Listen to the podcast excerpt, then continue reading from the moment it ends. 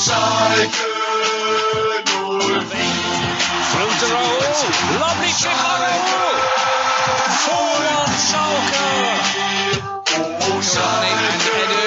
Oh, that's a game breaker from Rakitic. Schalke 04. Oh, Schalke Blau und weiß ein Leben lang. Hallo meine Leute, wie geht's? Willkommen zum Das Einzige Schalke Podcast auf Englisch. That's right, folks. Officially the world's only English Schalke podcast for the fans and the only podcast partnering with Schalke. I'm your host, Richard Carmen. Thank you for tuning back to our show. Schalke fans are some of the greatest fans in the world, many of whom speak English.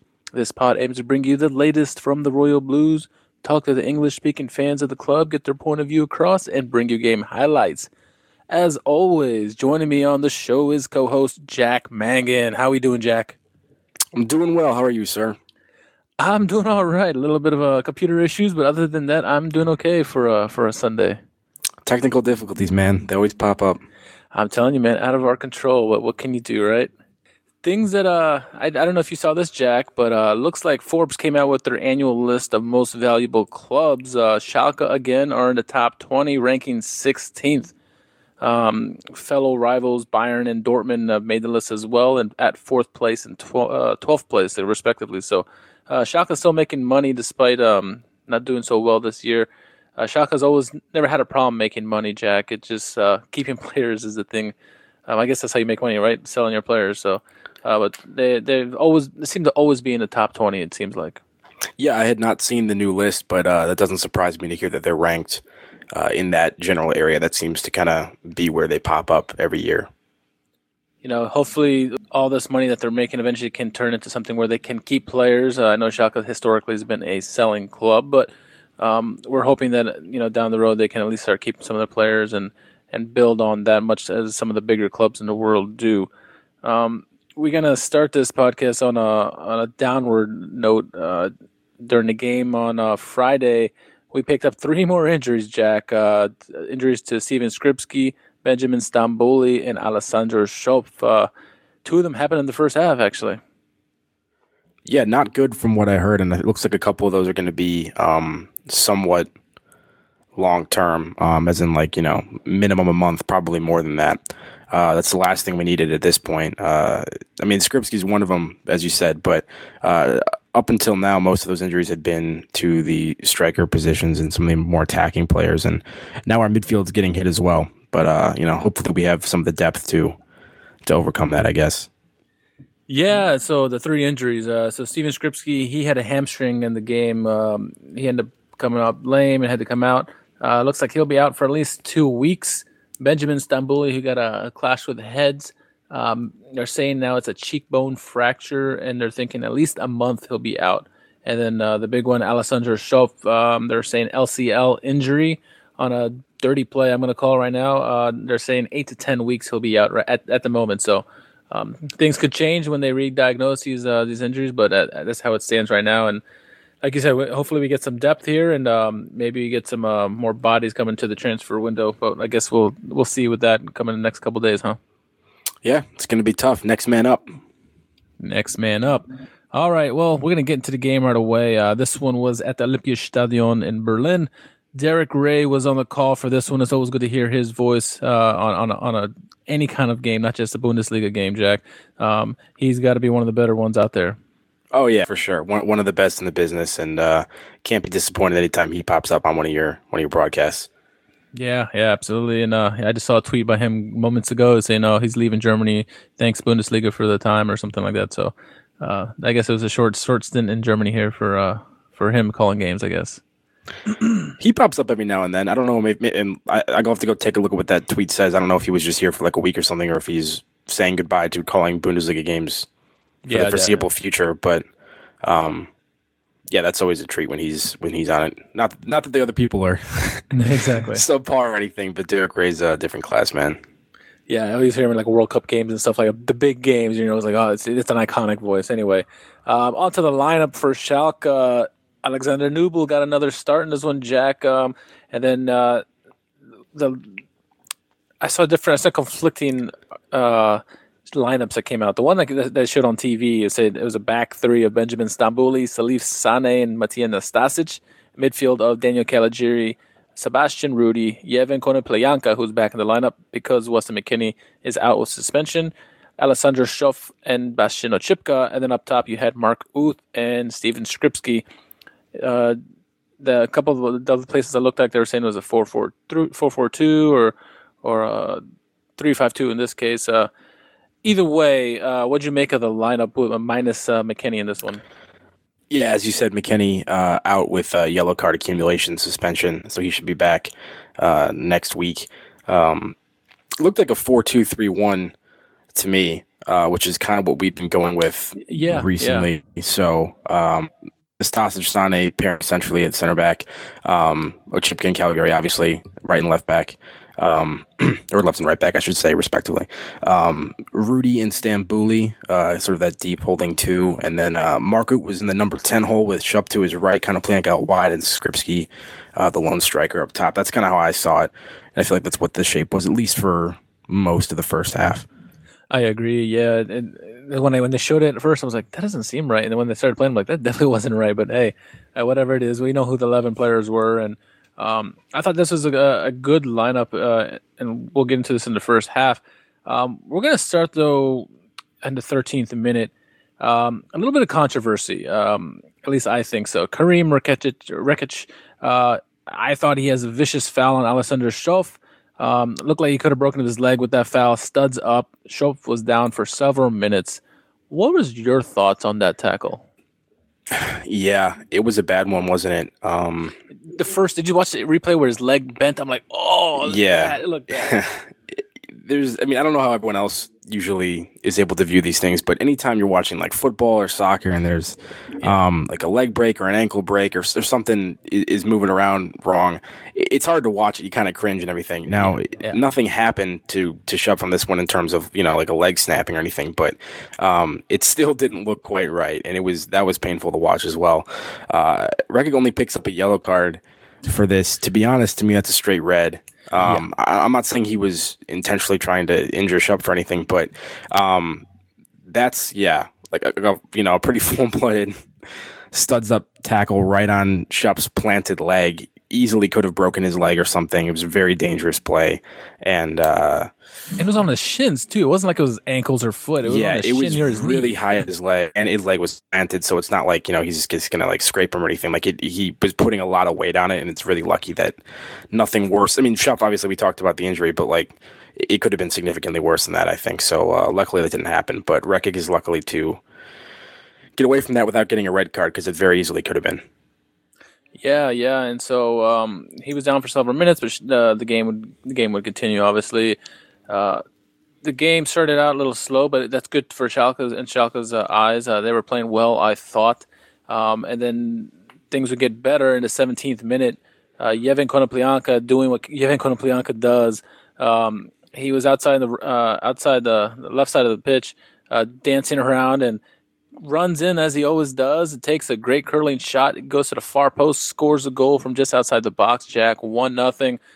We expect this from Konoplyanka. He's either going to do one or two things, and this is one of the things he does. Yeah, it's a classic Konoplyanka goal. Um, uh, Yeah. If if somebody said like imagine a Konoplyanka goal and you you know pictured it in your head, that's basically exactly what you would what you would conjure up. Um, it's it's his one move essentially. It's like all he does, but occasionally he's still able to pull it off. Not as much as we'd like him to, but yeah, as you said, he picks up the ball on the left hand side. He's kind of right at like the the the top corner of the box. Got two people in front of him, and he kind of hesitates for a minute.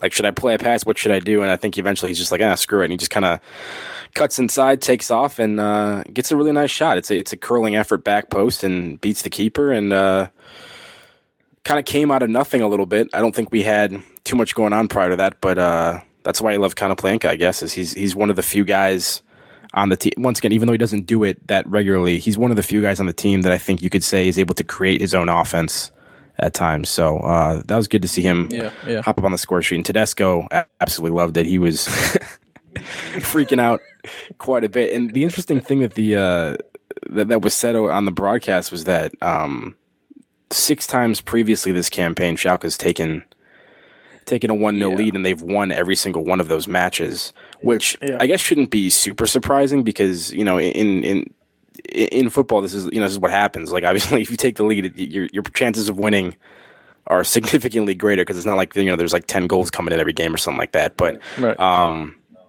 I just I, I guess I hadn't really realized that, and that was really interesting to hear. Um, so it just kind of hammers home how important it is for us to try to fix this offense and get out on the front foot a little bit earlier than normal because it really seems to make a significant impact on the points we're getting. Yeah, I was shocked at that at that stat actually, and one, I was shocked that we took the lead six times in in, in this season. uh, but the fact that we were undefeated in those games, is like, oh, okay, well, that's I mean, it makes sense, but I didn't think uh, it was it was to be that that way this season. But uh, yeah, Schalke took the lead one nothing early on, and then um, a few minutes after that goal, I think it was around the twentieth minute or so. Uh, both Benjamin Stambouli and Arne Maier, they both go up for a header. They collide heads. That's never a good thing when you see that. Jack uh, Stambouli was down for several minutes. Looked like they were running some concussion protocols on him, but um, you knew right away that something wasn't right when uh, when they hit heads. Yeah, it looked like Stambouli got the worst of that, um, and that's what his injury is related to. Once again, um, he kind of hits uh, on a Maier with, I guess, like his his sort of cheekbone area. It wasn't like a forehead to forehead situation, and uh, he was in distress, you know, pretty pretty immediately, and uh, obviously it led to something that's going to require some healing. Um, but uh, it was interesting because both both Schöpf and Stambouli were able to continue playing for periods of time after their injuries, which was which was interesting. But it it, it did result ultimately in um, a couple first half subs, which is not not ideal. Yeah, and I actually thought Schalke looked well and controlled, at least defensively, up until the substitutions of Alessandro Schöpf in the 27th for Suat Serdar and Stambouli in the 33rd um, for for Nabil Bentaleb. Um, there's two unfor- two unfortunate early substitutions, Jack, but um, Domenico Tedesco, you know, you, he already does take early substitutions, but not this early. It's not. So, I mean, the only time I can remember that him taking this early of a substitutions was in the Dortmund game, uh, the Hinrunde last season. Uh, but this is uh, a different animal, and it's injuries, and you're using up two subs right away that you could use later in the game. Yeah, I mean, you got to do what you got to do, though. I mean, if your guys are struggling out Yeah. there, you gotta you gotta help them out and take them off. Just you know, not how we would have liked that to go. You're basically replacing like half your midfielders. So Well, the, like, as we said, the first half was a little bit slower paced up until this point when these uh, after the second substitution uh, of Stambouli, but then things would quickly pick up. Jack, just before halftime, um, we'll start with some more controversy, and this is in the 39th. David Selke, uh, there's a counter by Hertha Berlin. He pulls back Sebastian Rudy with an obvious shirt pull. At least I think so. Uh, it ended up freeing up a Hertha player in the midfield, uh, which uh, continued the the counterattack, if you will. Uh, nothing was called. Arne Maier would end up getting the ball. Uh, continues up the pitch. He finds Andre Duda, who makes a ridiculous back heel to his streaking Marko Grujić. Um, he finishes it off uh, short side. Great counterattack, Jack, but uh, should there have been a callback on that Rudy play? I'm I'm more concerned with what happened with Schalke on this play because it was No. it was bothering me before it happened, and I'm not trying to like claim that like I saw this coming because I, I mean I didn't, but um, Schalke had possession in that you know that deep kind of corner of Hertha's area, and uh, ultimately Hertha wins the throw, and there's like four people maybe that are making no effort to get back behind the ball, and you can see it before the the throw's taken, and I'm I'm looking at it and I'm like, does anyone want to like drop back and get in position so they don't just like take off? And I didn't expect it to actually go, you know, essentially box to box, but that's ultimately what happened. They just kind of tossed the ball in, and suddenly there's like an acre of open space in the midfield. Yeah, and, and maybe there was some, uh, you know, less than fair play that took place uh, uh, on part of that kind of breakaway, but um, I feel like Schalke was just kind of sleepwalking at that point. I'm like, you still had like Yeah. you know almost ten minutes before halftime. Like it, it just it was it was a weird play. Like people just didn't.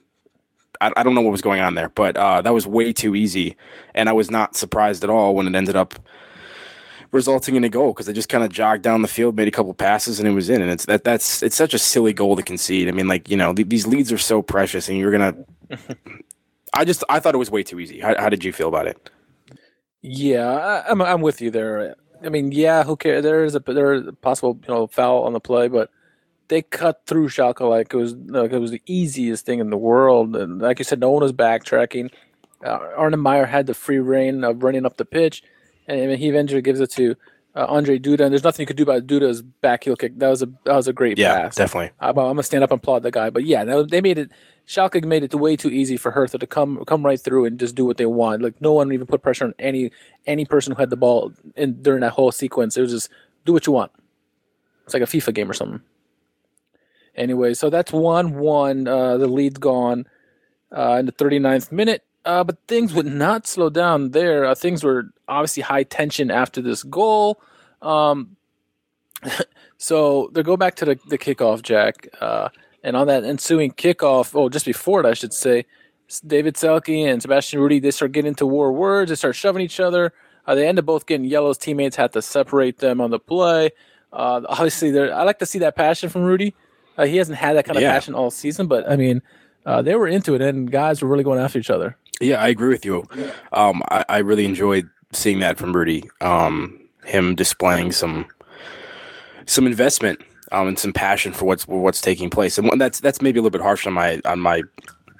And I'm not trying to claim that you know he he doesn't care anything, but you know he's kind of walked through a number of performances this season, so it was good to see him getting you know fired up about something and, and being visibly um, invested in what was going on. But uh, yeah, dude, Zal- Zalgi's got a little bit of a temper on him.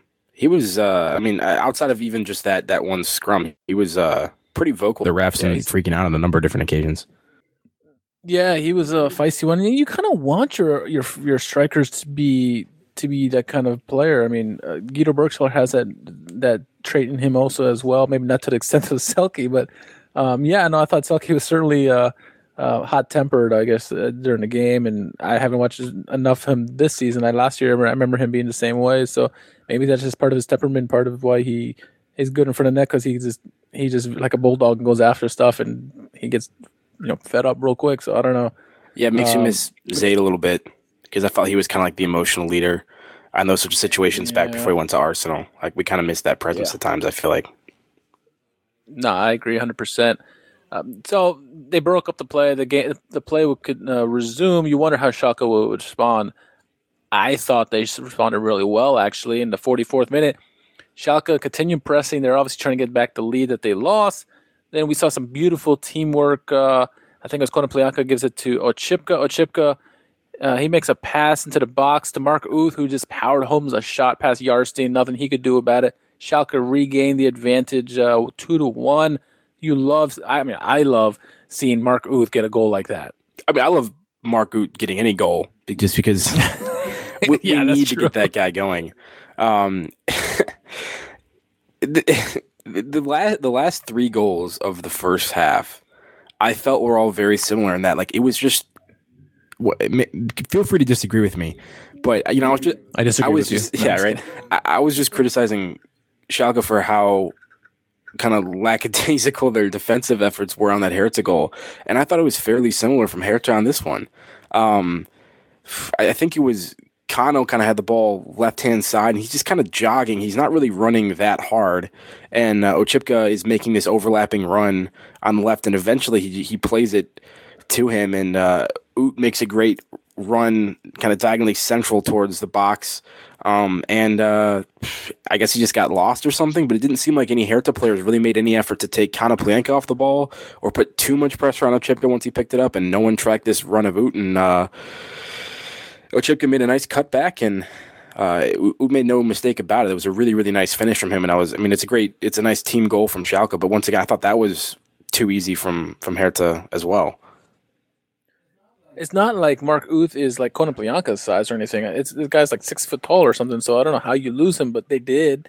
And I agree with you. They were very lackadaisical on the defense. Luckily for us, it was just uh, yeah. Konoplyanka had all the time in the world. He was basically almost like dancing there, and then gives it to Oczipka, and Oczipka is like, okay, I can take my time, look around. Oh, okay, there's a guy there. He's wide open. Let me pass. Yeah, I, I just kind of felt like Mark everybody on the pitch was like, "Oh, well, it's almost halftime," and they were playing that I way for like I ten think minutes. Exactly yeah, what it was. it was weird. Because it went from like pretty good defensive game up until the last six minutes, and then it was just free for all. I'm like, what's going on? Just the game switched in like a, in a matter of seconds. Yeah, yeah. Uh, so Schalke gets the lead two to one. you're thinking, you know, something, you know, they're going to add some time into the into the into, after the first half because of the the two injuries and substitution. They added five minutes uh, in stoppage time. Well, in the fourth minute of stoppage time, a guy we've been mentioning a lot, David Selke, he chips in a lobbed pass into the box, uh, and uh, Vedad Ibisevic puts it away past Nubel very, very spotty defense. Uh, it seemed to me, at least, Jack. I don't know you tell me what you think, but Salif Sane looked like he was lost in no man's land on that play. Caligiuri couldn't get there in time, and I doubt he could have, you know, jump with with Ibisevic. So you know, that's uh that's a pretty bad goal to give up. I think that was the worst of the three goals we saw. Well, the first goal we saw by Hertha was pretty bad too, but I mean, defensively, when the loose ball in the air in the box, you got to do better than that. Yeah, not. I don't think that was the effort that was required from say to stop that. Um, I mean, I do want to give Hertha some credit because it was a nice ball over the top to Selke initially, and it's a really, really nice, perfectly weighted chip from Selke, like to the center of the box to Ibisevic. But e- even so, yeah. it, it, seemed like when that ball was hit, Sane was like, "Oh, that's like a that's a little bit over my head or kind of out of my range," and he just kind of gave up on it. And I feel like if he was like really trying to. He could have gotten there.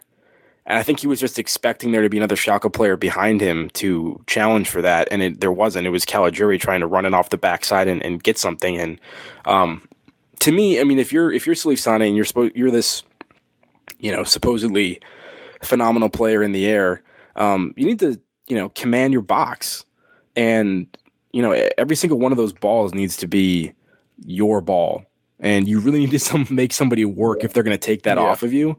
And I think he just gave up way too easily on that play. That's just me, but I, yeah, that was kind of a a disappointing effort in, in, in my opinion.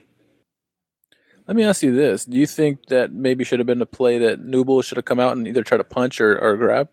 Possibly, um, but I also don't think he. Ex- I, I, I, no, I mean, yeah, I mean, so. That, that's fair. Um, I don't know if he had as much time as he might even normally if it was like a deeper cross because right. it was kind of like a, a, small chip from like sort of inside the box just over to the side of it. Um, some, I don't know if there was enough time for him to run out and get involved in that, but uh, I mean, I don't blame Nubel for just being like, hey, no, like no. that's that's my center back. He's going to make a play on this, and if your center back doesn't do that, you're going to be in trouble. I thought this is actually a pretty good game for Nubel, despite giving up two goals in like five minutes span. Um, I thought this was a, a, pretty good game overall by Nubel, and I and I, am with you. I think more the defense is the, the the reason for that goal as opposed to anything else. It just like marking's got to be better. I agree with you. When the ball's in the air, you got to go for it. You got to act like it's yours. Uh, you know, you can communicate with you and your teammates, but I, everyone should be going for that ball. And if you're, you know, if it's yours, call it. I don't know what was going on there. It didn't look like anything communication wise was really going going on well there. So um, that would hurt the ties up the game two two. It would go into halftime that by that score line. And I'm thinking, giddy up! It's going to be a great second half. Uh, I guess uh, they all took a vacation after that. I mean, it was a second half came out. I thought the guys did um, well. Before we get that, what'd you make of the first half? I mean, obviously the last five six minutes were were crazy, but um, how about the 39 minutes prior to that? Yeah, it was all right. Um, I think Schalke was kind of pressing fairly high up the pitch to start, um, and then some of that kind yep. of faded a little bit as the half progressed. Um, and I thought like, I mean, I felt like really early on, like I, I feel like uh, Nastasic and, and were like kind of trying to make their starting positions in possession be like the midfield line. Um, so we were like really shifted high up the field a lot. Um, and then that, I don't know, I feel like Hertha kind of worked us back over time, but, um, yeah, it was just, it was just sloppy. I don't know if it's cause it was like really cold. They were like, what? It just, it, it felt like for some reason, no one in the game had their head in the game or was like really up for it. I don't know if it was like a Friday, you know, was a whole Friday thing or it, it, I, I can't explain it. I, I just had a really weird vibe about that entire first half.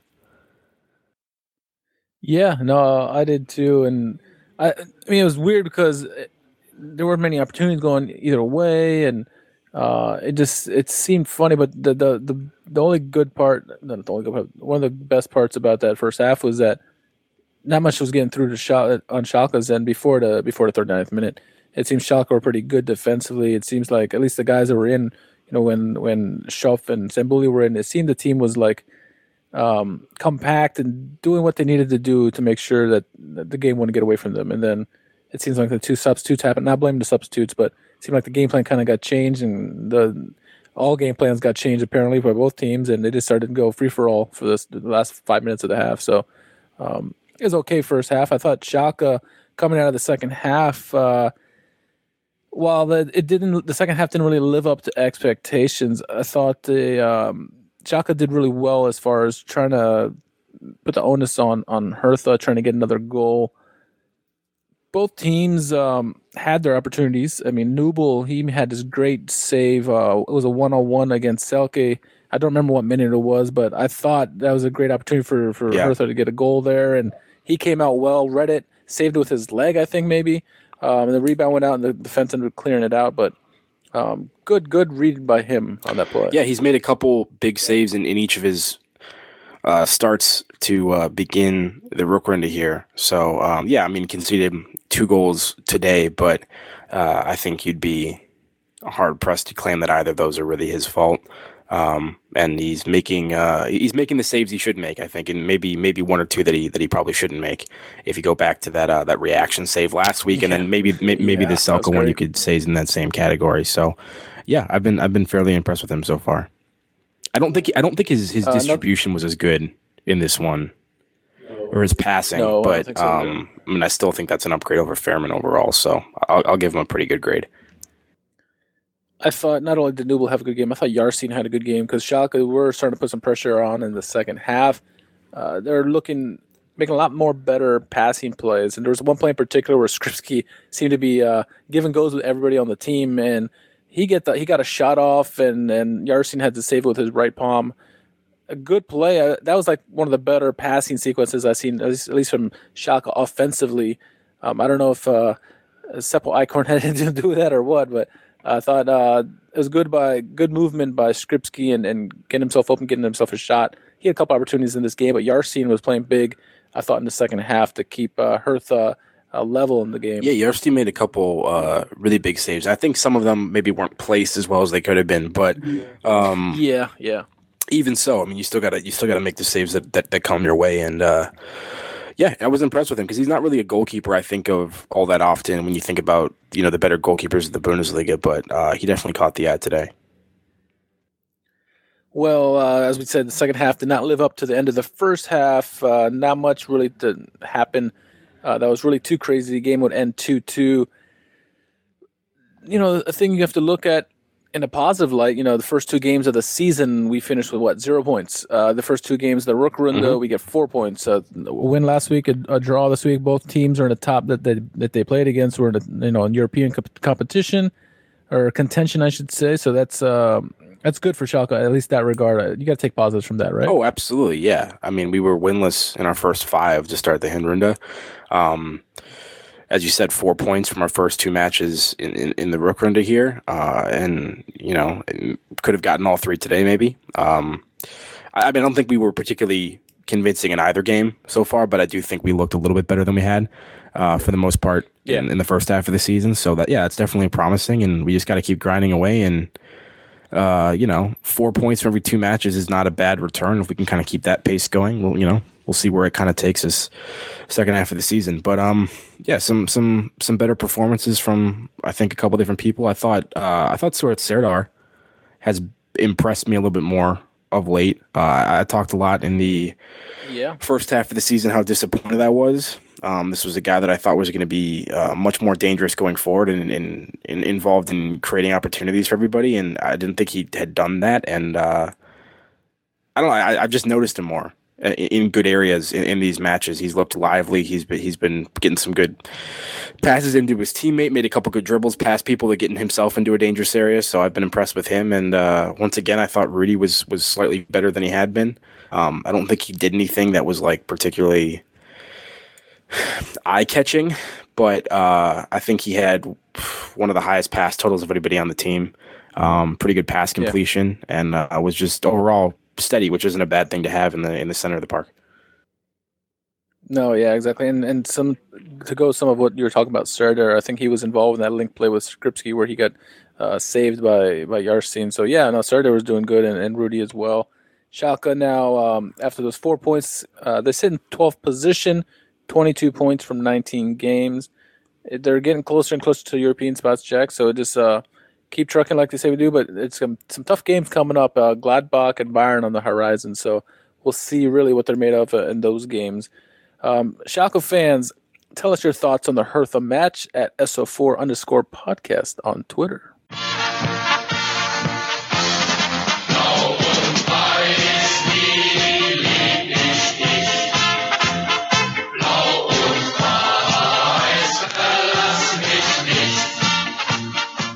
All right, Jack. Uh, we're going to talk some transfer talks. Um, nothing, no, no deals have been made yet, but there's a lot of rumors out there. Uh, the rumor we're going to start with, and this seems to be a Sebastian Rudy themed podcast today. We're going to start with that man. Uh, sounds like Manchester City are inquiring about his services. Uh, the rumor is that uh, they're going to at least have to cough up at least 35 million pounds to acquire him. What are your thoughts on, on the whole rumors of Rudy to City, or City's interest in Rudy, I should say? Uh, I think they should fire their scout. no, not really. But I, I, think everyone that heard this was like, "What? Why?" Because he hasn't he hasn't lived up to expectations. Like plain and simple. If it was like last year, you'd be like, "Okay, yeah, well, he had a good season," you know. Yeah. And uh, it was just, it was just curious. Like like that really that that's the guy you want. I mean, I know that Guardiola is probably familiar with him from his time in the Bundesliga. Um, right. So sure, I'm sure that he has a positive opinion of him, and you know, it knows his game fairly well. But it just, yeah, it just seemed like a strange. Oh, this just in. Uh, Real Madrid are interested in Di Santo. Yeah. Okay. Um. Actually, uh, I think it was Ronan Murphy that I saw tweet this. Uh, saying that Galatasaray was interested in Di Santo. Yes, which, that is that is true. yeah, they need to fire their scout too. Um, oh man, uh, yeah, but this this Rudy thing, um, I, I, don't, I'm not up to date on what the uh, um, transfer rate is. What am I? I don't think that's the right terminology. What am I talking about? Exchange rate, right? For the uh, for pounds, right. pounds to years, whatever. But uh, you know, if Schalke paid what, like 16 for him, and they sell him in the 30s, I'm fine with that. I mean, yeah, you know, doubling doubling what you got for uh, what, you what you spend for him in, in, the space of six months when he hasn't even played well. That's good business, I guess. Um, I'm not particularly keen to get rid of him at the moment, given the injury that we just got to Stambouli and the fact that Rudy, I think, has been improving a little bit the first couple performances of this half of the season. But uh, overall, I'm definitely not going to say no to that if, if Man City is, is serious about that. And I, I believe he's already cup tied, right? To Schalke for the Champions League, so it's not like they can play him against us come um, our match with them in February. Exactly, and if you want to look at the exchange rate, if you're not too familiar with the pounds, uh, 35 million pounds converts to 40 million euros. So you paid 16 for him, you get rid of him for 40. Uh, that's a that's a good bring, but we've sold so many players in the past, and this is with all the injuries we've got this season. You kind of want to see them keep the depth, um, but yeah, we'll uh, we'll talk more about Rudy a little bit later in, in the questions segment. Um, moving on, we're going to stay with City, and it seems like Schalke are on the verge of signing Manchester City's Welsh phenom Rabbi Matondo. Uh, terms are still to be agreed, but the reports are suggested 11 million euros for the youngster. What are your thoughts, or do you even know about this kid, Jack? Uh, I had not heard of him prior to when these rumors um, started. Uh, 11 million seems a little high for an eight for yeah an 18 year old who to my knowledge isn't really playing with the senior team. Um so i find that price tag to maybe not be an ideal price tag for us for a player that's as unproven as this kid is but i have watched some some highlight reels of him since this rumor started and yeah i mean he looks like a you know a, a, a pacey who does he remind you of? Anyone in the bundesliga that may be coming from the british isles I, I just, I don't know. I, I feel like it's the same kind of conversation I was having previously in the the midseason awards podcast. Right? I just don't know if that's where I want to be devoting all of our resources to, um, especially yeah. that kind of money for an 18 year old kid. But um, yeah, I mean, he looked good. He's got great acceleration. He's got some you know decent dribbling ability. Um, plays some nice passes every now and then. I don't know how what what, what is what his finishing looks like particularly, but um, I mean, if that's the if that's the guy they're looking for to try to inject something into the side, then yeah, maybe it'll work. Yeah, yeah. He seemed like a um a very uh, a spark plug. Well, he's his pace for sure. He's got dribbling moves. Uh, likes to likes to do little tricks and go one on one or one on three. He's a, he has a decent shot too. It seems like um I don't know what his stats look like, but at least from the videos I saw of him, uh, he seems like a it could be an interesting player. But uh, he's again he's played with the under twenty threes for City, not with their senior club, the senior club team. So it's yet to be determined if he can even play in the big league. We know many guys, um, you know, uh, of the yeah, you know, he's one to be mentioned. He was uh, amazing in the under 23s and the under 17s, and then you go to the senior squad and didn't do so well. So uh, it's yet to be determined how how good this kid will be if uh, with whether with Schalke or with City. But um, yeah, I guess if I guess it's better to get young players as opposed to players that are getting ready to retire. I mean, it. So- certainly seems like this thing might be happening because it's not just one of those random rumors that you hear. There's a lot of different outlets that are reporting and, and making updates to those reports. So that this looks like one that has some merit to it. It might get done here in the next you know day or two. Um, Yeah, I don't, yeah, I don't know if it was Honigstein or or, or Ronan uh, Murphy, like you were saying, they're, they're mentioning about it today too, and so those are more credible sources than like the Sun, if you get, for example. so, um, yeah, so uh, we'll see. It looks like it might be coming to fruition, but uh, uh, next few days we'll we'll really we'll we'll find out because that's what the deadline's coming up on the thirty first. Um, now another rumor I want to talk about because I'm curious on your take because I already I already have a take on this. Um, another name that was mentioned in possibly coming to Schalke is Nikola Kalinic uh, from Atletico Madrid, uh, with news of Alvaro Morata joining the club from Chelsea. Uh, and he sounds like an, uh, an, an expense for them. Uh, so they're going to get rid of him, even though he hasn't played that much this season. And, and Schalke are looking to possibly bring him in. So, what are your thoughts if this were to come, or of this, of this whole rumor situation? yeah, no thanks. Hard pass. Appreciate it, but you know, we'll, we'll, I think we should go a different direction. Um, really, like th- this is this is Schalke's answer in the transfer market. Like, how disappointing is that to have? You know, we, we haven't had that many rumors in the in this in this transfer window, and there are you know some areas that we need to address. Um, and then one of the strongest rumors that ends up being a thing is Kalinic, thirty-one year old striker. Um, Do you remember the World Cup? yeah, who like refused to come in during the World Cup, who by all accounts has horrible attitude issues, who hasn't Yep. played particularly well this season for Atletico Madrid. Um, I mean, I, guess his Copa del Rey performances have been slightly better than his La Liga performances, but um, just not a move that makes sense. And it looks like it looks like it could be a guy that could potentially upset the locker room too, based on things that you've heard about him, which is the last thing that Schalke need at the moment, given you know the tough position that they're in. So I, I just yeah, not one I'm interested in, and I kind of sincerely hope it doesn't end up being a thing. I kind of wish the Sun reported this, but it's not. It's uh, other people. Um, I'm totally against it as well. I he, he was decent at Fiorentina, then he went to switch to Milan. He was terrible there. I made to move to Atleti, not getting much play time there. He is a guy who can disrupt the locker room, especially when he's not getting his ways. And we know how Tedesco likes to rotate the lineup. He would not like that, and I think it would cause more disruption than anything else. Uh, I would prefer, much prefer that guy we mentioned during the midseason awards, uh, the player from Genk who's scoring like you know what 21 goals in 24 games or something crazy. I'd much rather have someone like him or even this Matonado kid from City than I would Kalinic. Uh, your your money could be spent better on defense or somewhere else, um, or maybe even coaches. I don't know, but yeah, stay away from Kalinic is my thinking. Hopefully, this doesn't come to fruition, but we'll find out soon enough, I guess. Right? Yeah, and I think I think like a, a player who's a little bit more of a winger makes more sense than a player that's an out and out striker because I think we have some of those players in the squad right now.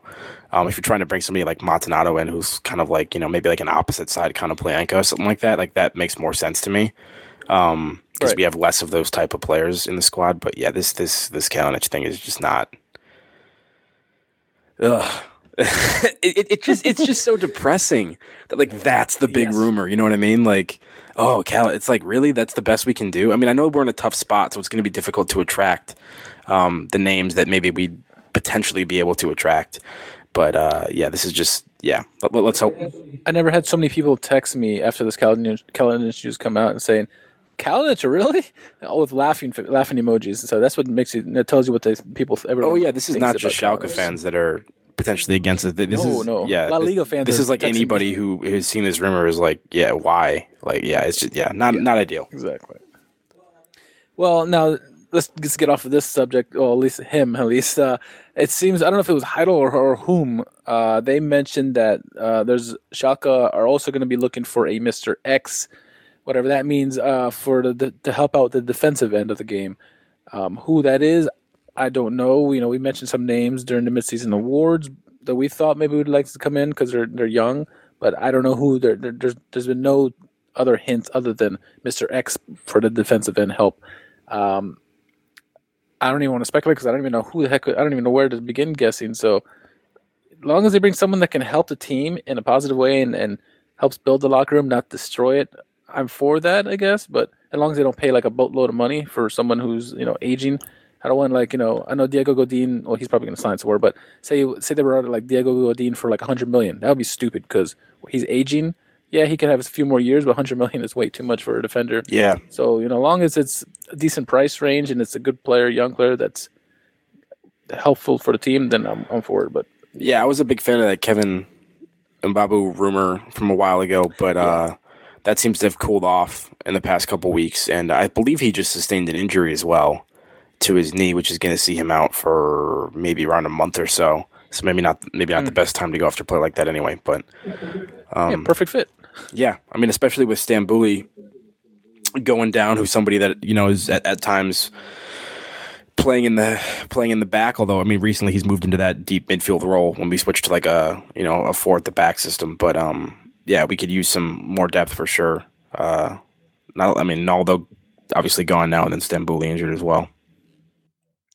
Yeah, so there's only two registered center backs, I guess, in the, in the senior team. So that's uh, not going to cut it. What if one of those guys go down? Gonna have to figure McKennie, something out quick. McKennie, yeah, he Yep. play goalie too. So he's the third. He's the third string. So.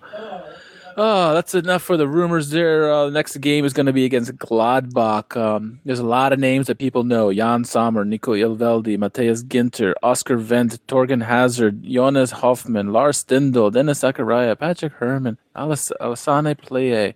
There's so many good, talented players on Gladbach. There's a reason they're second in the table right now. Or maybe the third if the Bayern won today. I don't know. Uh, but who is the danger man for you when it comes to Gladbach? all the people you just mentioned. no, yeah. right? Um, I mean, there's. the- I- I feel like Stindl always has our number specifically when we play him. Um, I don't know why does. that is. He's just one of those guys that I feel like ends up scoring against us or doing something dangerous. Yeah, but there's a lot of there's a lot of good people, as you said, Hazard and um, you know, Pléa. I, I think I just saw a transfer move for him today. Maybe he's leaving already or something. But um, Well, he's got 10 goals on the season, so probably going to a, a yeah, bigger goal. um, that that was a yeah, that was a good signing for them. Um,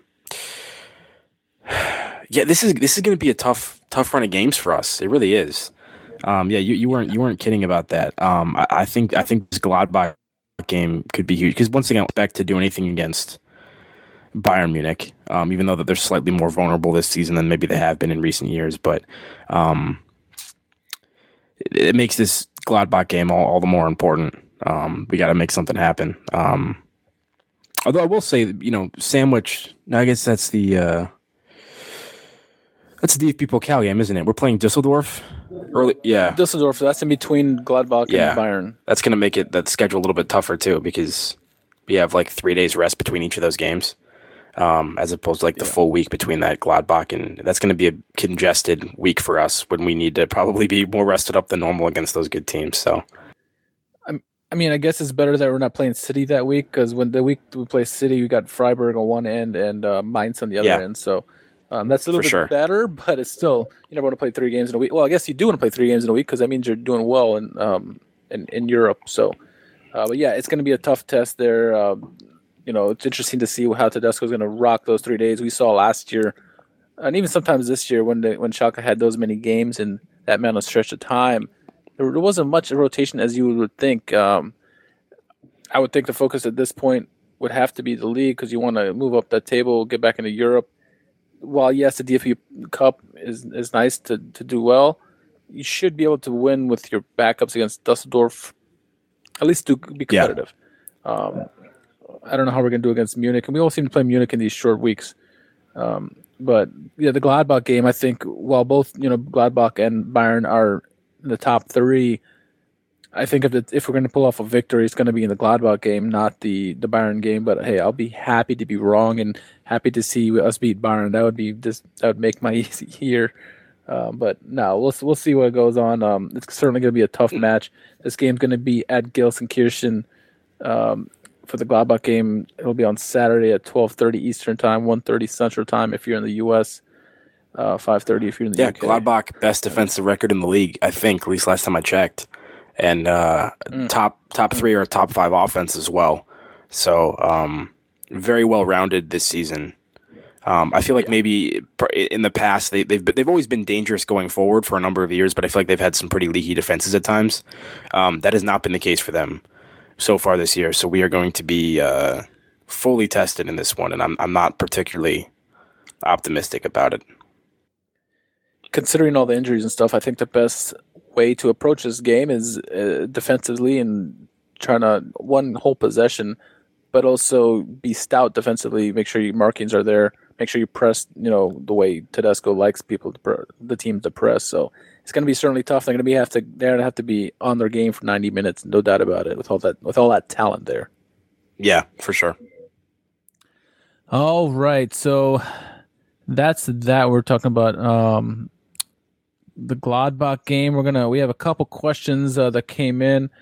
Uh, one from last week. I want to get to before I forget about that. Um, that one came from Magnus Rosing. Uh, he asked last week. Basically, he's what he's asking is, um, while we need to go out and get a player, it seems that sometimes when you bring a player in, it's hard for them to acclimate to the team. Um, you know, coming to a new club and whatnot, and it's hard to get their, their feet wet. Um, it's always a tough predicament about bringing in a player, especially in the, in the January window. Um, yeah, there's there's there has been guys that come in in January and they just you know rock their rock the team socks off and and do, do really well, but a lot of times, majority of the time, it seems like when you bring in a guy, they don't do much, right? And and it's not until the next season if they're still there that they really kick off because it's unfamiliarity there. Uh, maybe the lang probably language barrier at, at, at times. Uh, it's a, it's a, a variety of factors that could contribute to that. So, what do you what are your whole thoughts on bringing people in during the January window? Yeah, certainly more pressure on January signings to have an immediate impact than signings you pick up in the summer, but you can't let that stop you from making those moves if you think those are the moves that are going to help your team. Um, and, you know, every once in a while you do have people that are able to make that immediate impact. And I think, you know, Burgstaller is a perfect example of that because we picked him up uh, in the winter window from the second division. And I think he went on to score over 10 goals for us in the second half of the season, which was fantastic. So um, it, it can happen. Um, and, you know, you just got to take that risk, I guess. And uh, I would like to think that the the mood of the whole club in the locker room under Tedesco, despite the bad performances, it does seem to be more positive than we've seen from Schalke in recent seasons. Yeah. Um, there's some good chemistry, it seems like. So hopefully, you know, it would be easier to break into that side and get chemistry with people and get up to speed and uh, th- than maybe it otherwise would have been, given you know the way the way this club seems to be at the moment. It's a little bit more stable and higher spirits, that sort of thing. Yeah, no, no doubt about that. I agree 100%. It's uh, Tedesco certainly has a way with with with people and, and bringing them together. So that's a it's one of the best attributes I've seen from a from a, head, a Schalke head coach in, in a long time. I think maybe since Mirko Slomka. Maybe I don't know.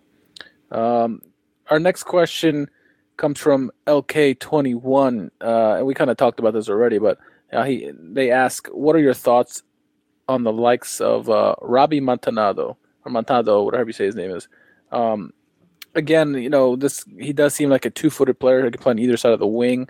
We we we said that you know a winger probably is better at this point than than an out-and-out striker. It seems like we have plenty of those.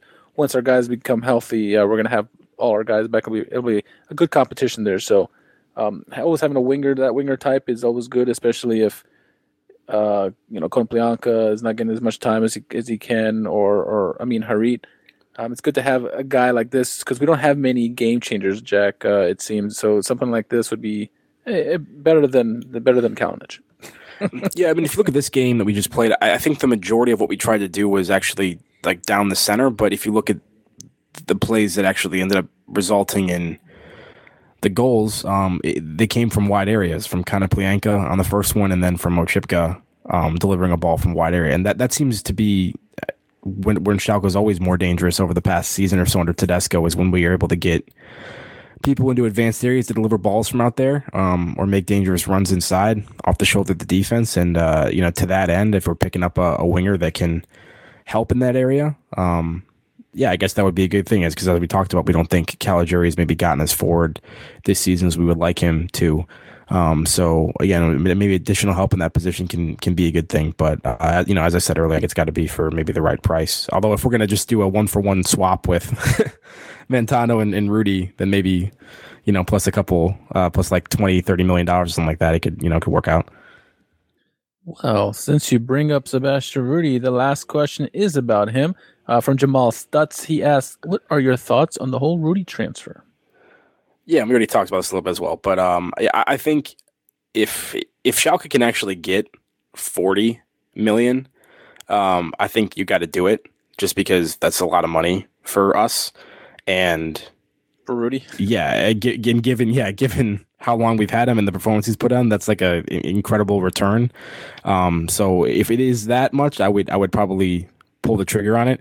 If it ends up being significantly less, like, you know, sub 30 or something, then I probably wouldn't just because I feel like maybe the depth is more important. But it also depends on kind of how you feel the season's going. If you think this season is lost in terms of us potentially trying to fight for a European spot, then maybe you're more inclined to to sell him. Whereas if you think that, you know, Schalke still has a chance that we get some ability to string some wins together or something, then maybe you want to hold on to him and help with the depth for of the season. Yeah, and that's that's really the thing. And I and I, I think Schalke are in a position that they can get back to Europe. Um, they're within reach as right now. Like you said, if they can string some wins together, it'll certainly be uh, to our advantage to keep someone like Rudy. I'm with you. 40 million euros is a lot, uh, especially for a player who's been underperforming this season. We paid 16 million for him to get back 40 or to get back, you know, make a, a profit by selling him for 40. It makes sense, right? I mean, we didn't want to lose Leroy Sané, but they were giving us 50 million euros. So you're like, how do you say no to 50 million? 40 million It was the same situation here, just a little bit less and an older player. But with that said, I liked a lot of what Rudy's been saying, you know, during the winter pause and the training camp and how he's come out in the second half of the season. It seems like he's um, he's got more passion now and he's he's trying a lot harder. Not saying that he didn't try before, but it, it's looking a lot better. So I kind of want to see how, how this pans out. I want to see if he is gonna, you know, commit more to the team, try to become that leader he said he wanted to become, uh, will his performances get better? That's what I want to see, and I kind of want to not sell him, just let him stay. And I mean, we just had Stambouli get injured, so we need all the depth we can get. And if, while I would love to have a kind of swap, like you said, for the young kid from City, we're losing the midfielder. That while we do have a lot of guys in the midfield right now, it's another injury. It's going to be thin, and you know, injuries are are not something that uh we can avoid the season. It seems like it seems like it's not just a striker issue; it's coming throughout the team. So I think they should certainly keep him. Uh, as much as I would love to have that money that, uh, that, that the city are going to offer him potentially, uh, I think ultimately they should just keep it and uh, use that and try to get back to Europe. So. Uh, that's the last of the questions, Jack. Um, I did see this. I don't know if you saw this, but the blue and white hooded sweaters are now available in the team store for 50 euros. Uh, you can be like Mark Uth and rock the new sweaters by simply going to the team store and search Mark or Mark Uth sweater. I saw those things. They look actually kind of snazzy. I might have to get myself one. Uh, yeah, they look uh, warm, especially cold right now. I know you're going through a big freeze right now in Chicago. This upcoming week is not going to be fun in the you're weather not department. the house, are you? Can you work remotely? I could ask, but I, I, think I work closer to the office than almost anybody else does. That's probably not going to fly. If I had a, if I had a little bit longer of commute, maybe that would be the thing. But I think it's a good look for for me of all people to be doing that. But uh, I'm a block away. I can't make it in. Yeah, it's going to be a pretty uh, brutal week. When I woke up this morning, I think it was exactly zero degrees outside, um, and it's not going to get much better with wind chill and everything. So uh, hopefully, my car battery doesn't die on me or something. We'll have to see how it goes. Yeah, this is, yeah. People don't know this. Uh, well, not not Chicago, but usually if you go to like Saskatchewan or something, like they're used to cold temperatures, sub zero, and you got to plug your car in when it gets that cold because the batteries do not make it. But uh, best of luck to you, sir. my uh, my roommate and I will f- fight over the one garage spot we have to get a little protection from the cold. So we'll have to uh, see who There wins that battle. There you go. Well, I think that'll wrap this one up. We want to thank Schalke for tidbits on our podcast today. Uh, if you haven't done so yet, make sure you sign up for the Schalke US newsletter or the Schalke newsletter in general by simply going to the team website and entering your email address. You'll get them monthly. Uh, once again, special shout out to our friends over at NBC4 Nashville. Hello, guys. Jack, where can our followers find you on Twitter? JM Mangan, J M M A N G A N. And uh, anything you plugging away? Uh, anything got going on uh, outside of uh, podcasting? Uh, wow. Uh, if for some reason we have any listeners in the uh, greater Chicagoland area, my band and I are playing a gig at the Cubby Bear this upcoming Saturday around 8.30, maybe.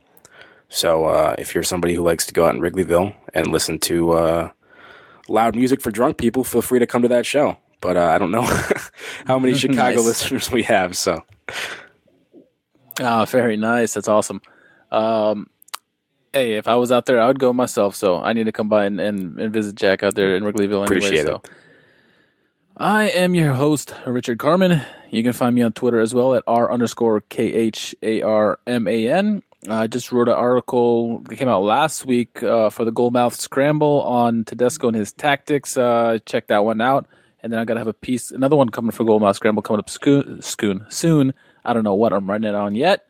Uh, but I'm also break, uh, writing an article for Breaking the Lines, uh, previewing the Manchester City Schalke uh, Champions League game. So it'll probably come out next week at some point too, as well. So stay tuned for that. Um, until the next pod comes, my friends, stay ready, stay warm. Uh, we'll be with you soon. Shoes.